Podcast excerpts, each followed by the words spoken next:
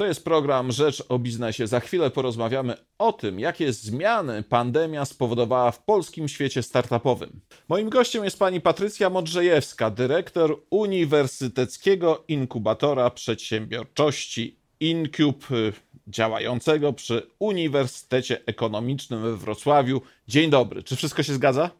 Dzień dobry, panie redaktorze, świetnie, dziękuję bardzo. Proszę powiedzieć, e, na czym polega działalność e, Pani inkubatora, inkubatora InCube? Incube, tak jak już Pan wspomniał, e, jest przepięknym budynkiem. Zapraszam serdecznie na kampusie e, Uniwersytetu Ekonomicznego we Wrocławiu.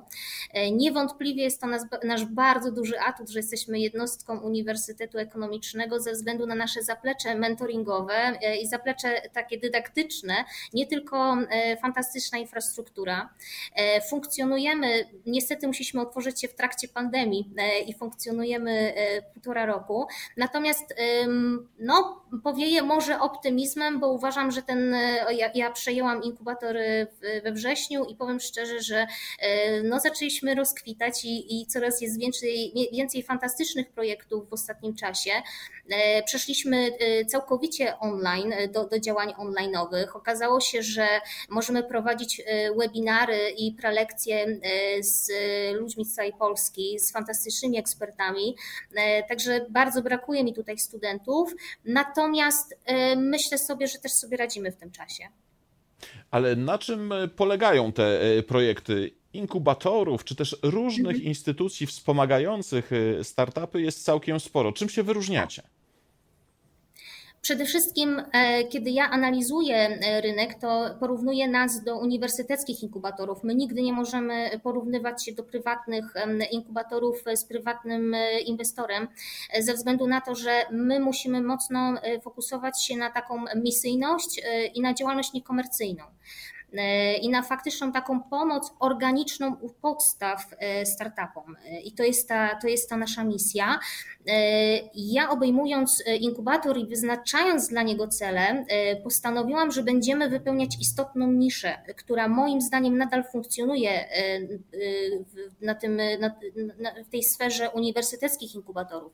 Czyli chciałam być taką platformą łączącą duże organizacje, dające właśnie mentoring, dające inwestycje, dające dotacje unijne, a startupami i studentami. To, na czym mi również zależało, to żebyśmy w Incubie mieli projekty, które nie są tak łatwo dostępne, e, jeżeli założyciele startupów chcieliby korzystać z nich sami. E, tak jak właśnie na przykład prowadziliśmy program Incredible z Sebastianem Kluczykiem, e, byliśmy partnerami tego konkursu i, i dzięki temu nasze startupy mogą wziąć udział w tym konkursie. Albo na przykład teraz nawiązaliśmy współpracę z funduszem inwestycyjnym APX, E, założone między innymi przez Porsche. E, ja się kontaktuję z partnerami z Niemiec, e, jakby nie ma ich przedstawicielstwa w Polsce i teraz jak startupy nasze chcą wziąć udział w rundzie inwestycyjnej, to przez nas jako przez partnerów strategicznych, czyli staram się poprzez z ramienia, z ramienia Uniwersytetu Ekonomicznego dawać możliwości i takie ścieżki rozwoju startupom, które tak po prostu nie są dostępne. Proszę mi powiedzieć, e, pandemia zmieniła nasze życie, zmieniła również e, wiele e, biznesów, zmieniła życie gospodarcze. Czy to nie jest tak, że ten, no, można powiedzieć, kwitnący rynek startupowy w Polsce przed pandemią, jednak z racji tych wszystkich obostrzeń, trudności komunikacyjnych i wielu innych przyczyn związanych z radykalną zmianą naszego życia, czy ten rynek nie przygasł, nie został przez pandemię y, zduszony? Jaka jest Pani ocena? Te zdania są bardzo podzielone i faktycznie, że w świecie startupowym y, bardzo mocno, ja, ja, dosyć często słyszę to pytanie, y, sama je też zadaję, y, dlatego że mówię, zdanie jest bardzo podzielone. Nawet proszę zobaczyć w raporcie Startup Poland, że była ankieta dotycząca i, i badania startupów po covid i chyba tam były tak bardzo ta grupa podzielona pomiędzy tych, którzy mówią, że potrzebują jednak wsparcia, wsparcia z, z państwa i i, mają problemy w związku z COVID-em i te, które mają rozkwit. Mm, to, co mm, charakteryzuje startupy, to bardzo duża elastyczność. I tutaj faktycznie wiele firm, zauważyłam, bardzo szybko zmieniły model biznesowy. To są dużo mniejsze zespoły, więc oczywiście, że startupom jest łatwiej mimo wszystko funkcjonować w tych trudnych warunkach. Druga kwestia, że bardzo często ta branża ICT rozkwitła tak, w trakcie pandemii. Zauważmy branża e-commerce, branża szkoleń online one tak naprawdę kwitną, no ale jest bardzo dużo branż, które, które w trakcie pandemii jakby bardzo mocno ucierpiały. Ja powiem tak, z perspektywy tutaj wrocławskich startupów, E, uważam, że troszeczkę rozwój jednak został zahamowany. Samo to, że e, te startupy nie mogą pojechać na konferencje e, i, i, po prostu poznawać klientów. Wiele startupów tak naprawdę buduje sobie ten network poprzez konferencje, poprzez uczestnictwo w jakichś wydarzeniach. To wszystko zostało zamrożone.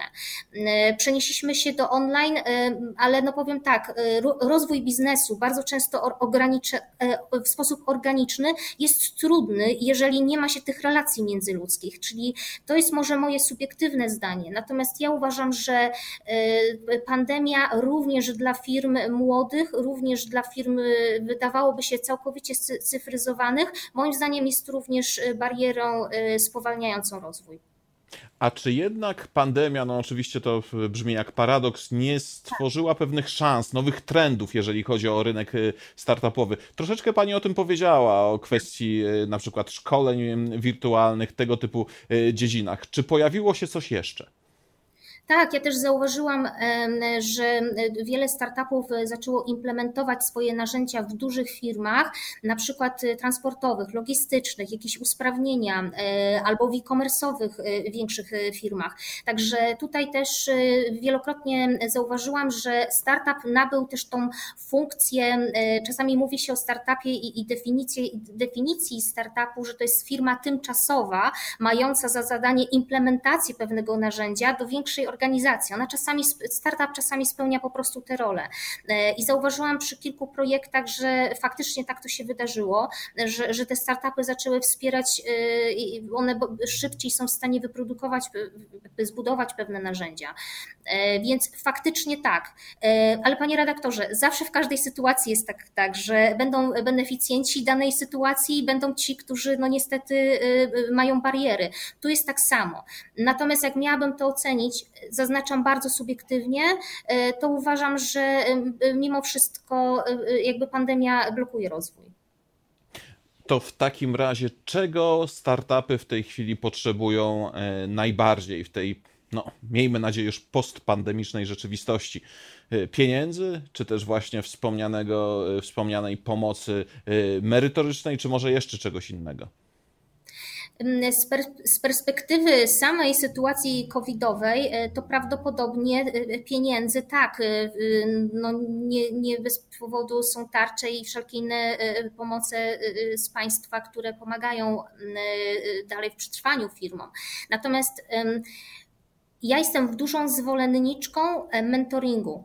E, I tutaj prowadząc e, inkubator, e, również staram się nawiązywać partnerstwa przede wszystkim z firmami, które oprócz, przepraszam, z firmami, z funduszami inwestycyjnymi, które oprócz, oprócz samego, samej inwestycji dają też mentoring I moim zdaniem to jest najważniejsze, bo czasami jest tak, ja się wielokrotnie z tym, panie redaktorze, spotykam, że jest fantastyczny zespół, e, bardzo zdeterminowani ludzie. E, na przykład nawet ostatnio miałam taki startup, że wygrał bardzo dużo nagród z tytułu produktu, który zbudowali, bo był niesamowicie innowacyjny, natomiast nie potrafią poradzić sobie z modelem biznesu i nie potrafią faktycznie spowodować, żeby ten produkt wszedł w rynek i, i zacząć go skalować. Więc to jest moja obserwacja pracując w inkubatorze i powiem szczerze, że gdyby nie to doświadczenie, to nie zdawałabym sobie sprawy z tego, jak bardzo te zespoły na tym początkowej e, fazie potrzebują mentoringu i potrzebują tych tak zwanych aniołów biznesu, którzy oprócz e, inwestycji również wspomogą ich swoją wiedzą, no i przede wszystkim relacjami zawodowymi. No dobrze, ale jeżeli potrzebują mentoringu, to taki mentoring mogą znaleźć na przykład u Was.